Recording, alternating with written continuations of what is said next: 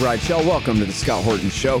I'm the director of the Libertarian Institute, editorial director of antiwar.com, author of the book Fool's Errand Time to End the War in Afghanistan, and the brand new Enough Already Time to End the War on Terrorism. And I've recorded more than 5,500 interviews since 2003, almost all on foreign policy, and all available for you at scotthorton.org. You can sign up for the podcast feed there, and the full interview archive is also available at youtube.com slash Scott Horton Show.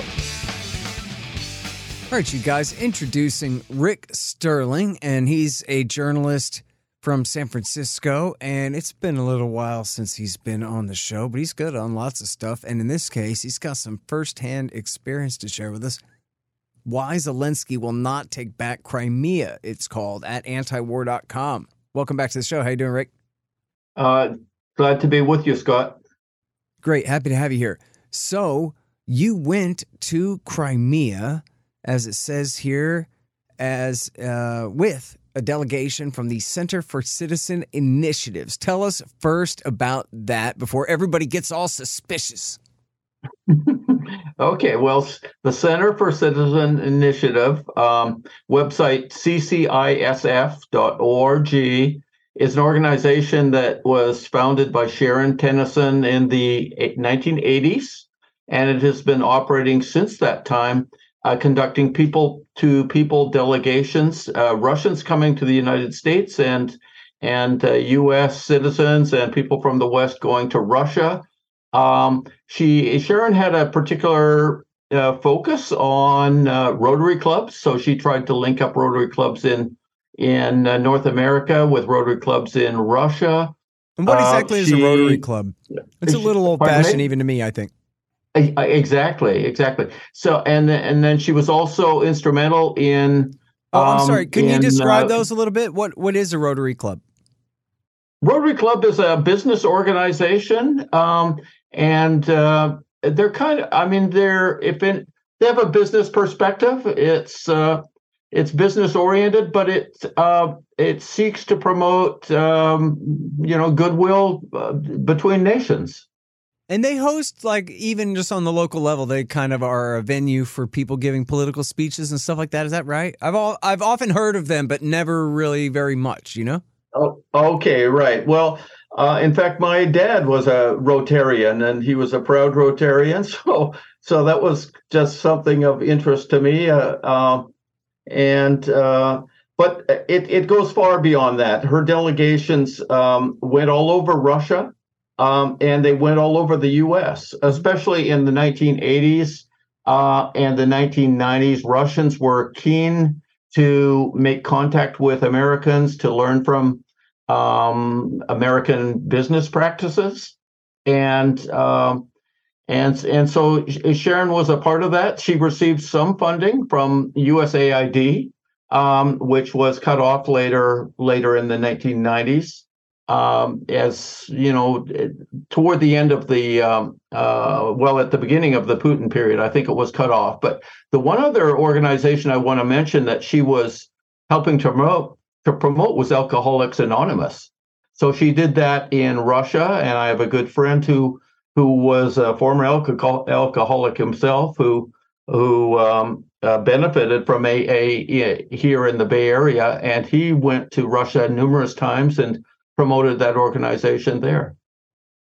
That's great. And I've talked to her at least one time on the show and seems like a great lady of goodwill and she just wants to help people understand each other better, that kind of thing. So her yeah. organization arranged this trip that you were a part of. And mm-hmm. can you just tell us a little bit more about that, the trip itself and how many people went with you and and how did you end up in Crimea of all places yes, right it, now? It, yeah, it was a fascinating trip. So this was in 2016. So uh, it was two years after the coup in Kiev and, and two years after uh, Crimea uh, seceded from Ukraine and what they call reunified with Russia. And we can talk more about that later. But the the whole trip was about 15 people. There were some um, some people that you probably know. Anne Wright was a part of the delegation. Ray McGovern, David Hartsough, um, so some people like that, and then some so, you know, a number of others. Uh, there was about uh, 14 or 15 people on the on the delegation. We spent uh, four or five days in Crimea, and that actually was one of the highlights of the trip. Um, it was amazing to see. It's it's very beautiful. Uh, the Black Sea is uh, wonderful to swim in. The people were very happy to see us because at that time they had been under two years of of Western sanctions. Uh, Visa cards uh, didn't work. Uh, there were all sorts of of U.S. Uh, um, sanctions on specifically on Crimea. they used to have cruise ships that that would arrive at the ports in in Crimea. They were no longer landing there, so there was economic consequences. But there was we talked with a, a, a, wide range of people there from the elected city councils in um, in uh, Simferopol, which is the capital of Crimea. It's inland. Um, also, we met with numerous uh, elected officials in Yalta and um, Sevastopol, and uh, they were really uh, very, very clear and very happy that they had, um, as I say, rejoined or reunified with with Russia. Uh, so I was uh, I didn't know much about Crimea before going there, so I was kind of su- amazed to learn that Crimea was part of Russia since 1783. Uh, that there's a long history that the people there speak Russian. Uh, so there was, um, you know, if if you like, we can get into more of the reasons they they uh, uh, decided to secede from from uh, Ukraine, but um, it was very overwhelming. The election results were 97% voted to reunify with an 83% turnout. Um, we talked with a diverse number of people, a lot of young people, um, including Tatars, uh, including Armenians, including Ukrainians and and Russians. Um, it was, you know, it was across the board. They realized this was the best thing for Crimea. Yeah, that's very interesting. So, first of all, I'm sorry because I read it wrong. I thought you just recently went in the middle of all of this. And so I was like, holy crap, man. But then I'm reading this and now I see that, okay, this is years ago. Right. Now that I'm yeah. listening to you more carefully than I read this in the first place. Uh, right. Well, but still fascinating piece, though. And it's still on time because it's during a very yeah. controversial time, as you're alluding to right there. This didn't just happen for no reason.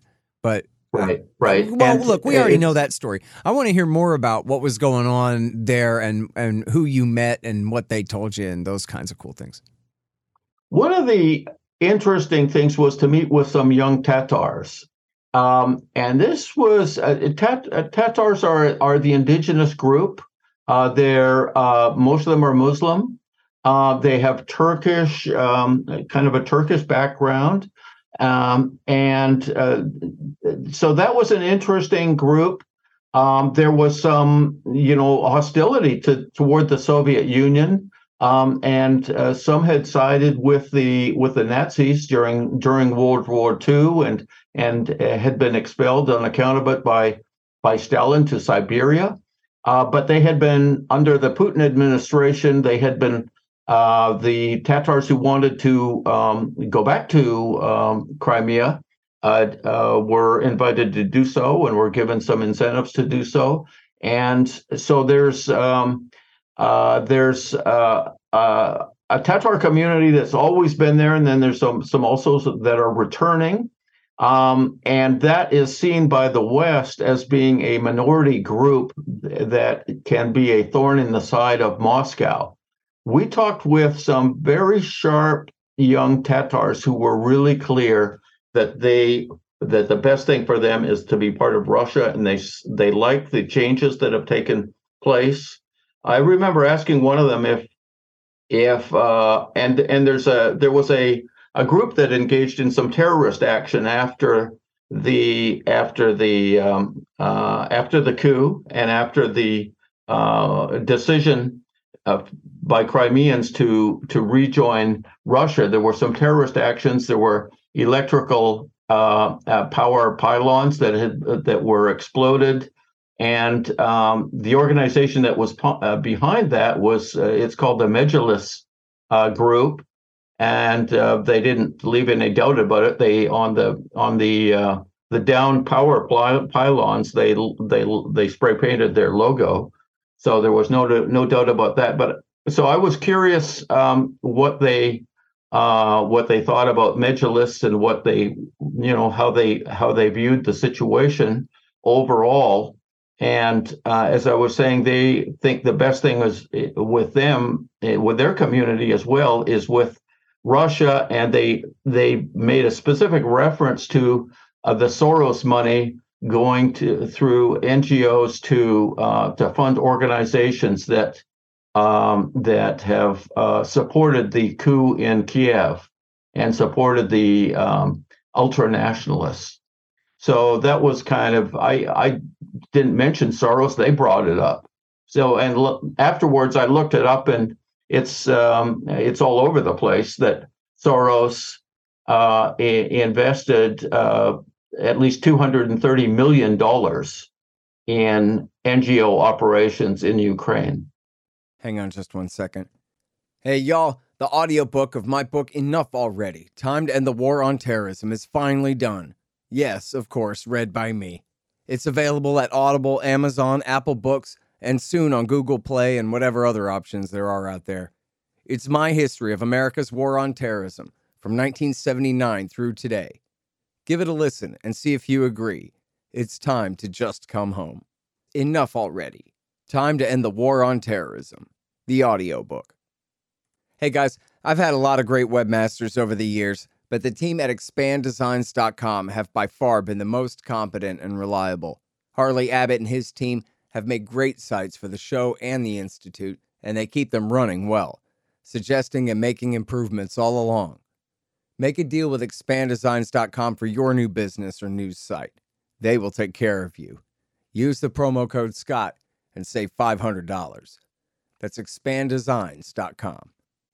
Man, I wish I was in school so I could drop out and sign up for Tom Woods' Liberty Classroom instead. Tom has done such a great job on putting together a classical curriculum for everyone from junior high schoolers on up through the postgraduate level. And it's all very reasonably priced. Just make sure you click through from the link in the right margin at scotthorton.org. Tom Woods' Liberty Classroom. Real history, real economics, real education. Yeah, Kit Klarenberg and others have great write ups on all of that. Yes. And he wasn't even the worst in that one. But uh, so well, also, yeah, I mean, Victoria Nuland herself said that the U.S. has spent five billion dollars since the early 1990s right. to quote unquote um, promote democracy in Ukraine. Mm-hmm. Well, listen, she can feel the will of the entire Ukrainian people. she's she's such a gem. yeah, man.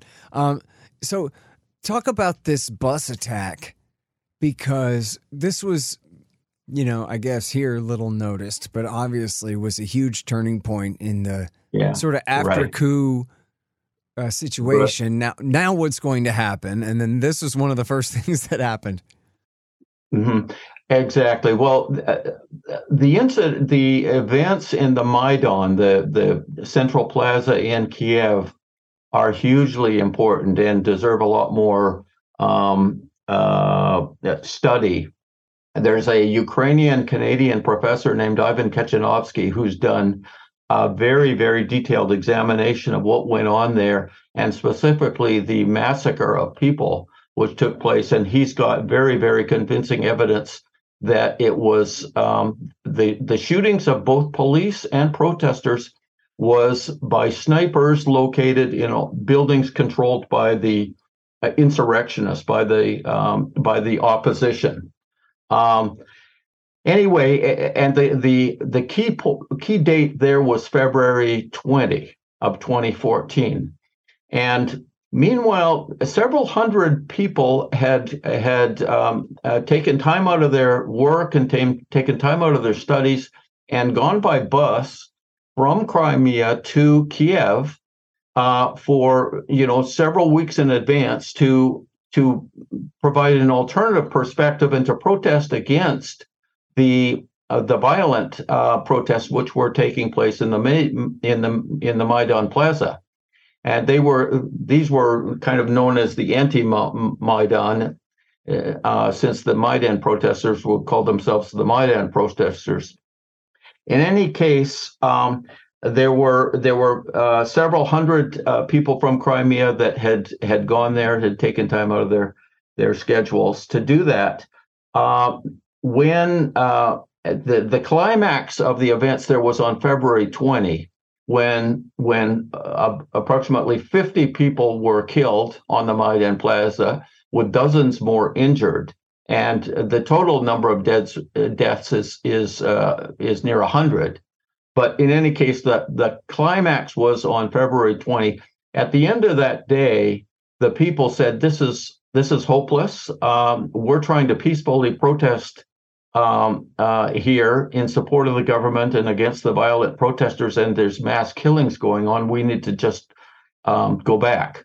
Uh, we need to go home. The, doing a peaceful protest in this in this environment is is makes no sense. So they they uh, uh, started on their convoy of eight buses, and they got about 100 miles south of Kiev on the way back to Crimea. And uh, then the uh, a roadblock by ultranationalists took place. Uh, they had uh, logs across the road, and they were only allowing the vehicles that they permitted to pass. And they stopped the, these buses they were very aware of who was on there. Any in any case, what they did was they terrorized um, uh, all the people on the buses. They tortured many. They killed seven, and um, and it was a you know this was a huge shock to the people in Crimea. Who, uh, uh, of course, as soon as possible, they were the people. Uh, the people uh, communicated with their friends and family back in Crimea uh, what had happened, and it, and the news of that um, event, uh, you know, spread very rapidly, and that was that was the that people that we talked with in Crimea mentioned that as being another decisive reason that they they realized they had no place in this kind of a this kind of a, a, of a Ukraine. They had been part of Ukraine. They had voted in elections. They had been participating and but this was the last straw because there was nothing but hatred and violence being shown by the ultranationalist or neo-Nazi uh, thugs who had uh, ex- had a lot of influence in the in the Maidan and in the uh, the current uh, the the uh, Kiev government that took place uh, just a few days following the February 20. Mm-hmm. And then so when you talk to not just the ethnic Russian majority, but when you talk to the Tatars and mm. what other groups did you mention that you had gone and Ar- Ar- Armenian? Oh, and Armenians too. When you talked to them, they all agreed that they would way rather be under Russian control than Ukrainian control. Yes. Uh-huh. yes. And now, was it like a Soviet commissar that took you on this tour and introduced you to these people? well, I, I, don't think Soviet.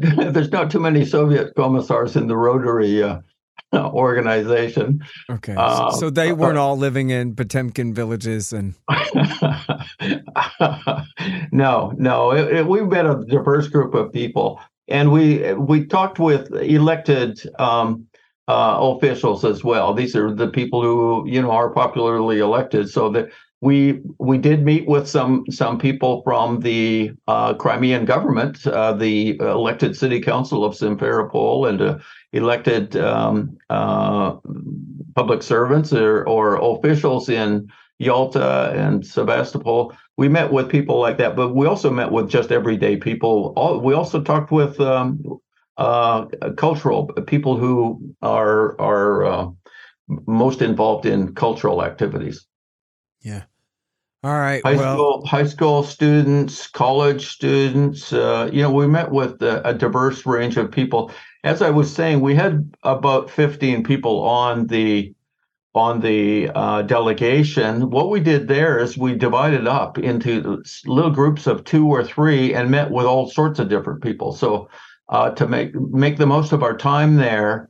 Um, I went with uh, my friend Bob Spies. So he, he's a friend now, but I first met him on that trip, and so we we visited with a, a Armenian uh, culture group, um, and other people met with other people, but it was you know across the board. And another reason that that uh, the they uh, the people in Crimea were happy that they had taken that decision two years previously was that Russia uh, was investing a lot in upgrading the infrastructure, uh, which had been neglected. They complained that that uh, Crimea was neglected by Kiev, uh, you know, since the breakup of the Soviet Union, and that um, that uh, things were falling apart. There was no um, no investment in in improving the uh, infrastructure, and that even in the short time of two years, uh, Russia had uh, dramatically started improving things. Roads that uh, there was a new airport in uh, Simferopol. There were plans underway for building the Kerch Strait Bridge, which is a very it's a it's a I think it's 15 miles. Um, it's a very long bridge uh, that passes across the Ker- the Kerch Straits of the the from the Black Sea to the Azov Sea uh, so they were, um, you know, they were they had no regrets. Yeah. All right. Well, and that's no surprise either. But uh, I didn't know that that you had gone there, or if we talked about that, my Biden brain had forgotten about it. So I'm really glad that you wrote about this, and uh, really appreciate your time on the show. I'm sorry we're short on time today, but great to talk to you again, Rick. Okay. Yep. Bye bye. All right, you guys, that's Rick Sterling. He's at antiwar.com with this one Why Zelensky Will Not Take Back Crimea. The Scott Horton Show, Anti-War Radio, can be heard on KPFK 90.7 FM in LA, APSradio.com, antiwar.com, scotthorton.org, and libertarianinstitute.org.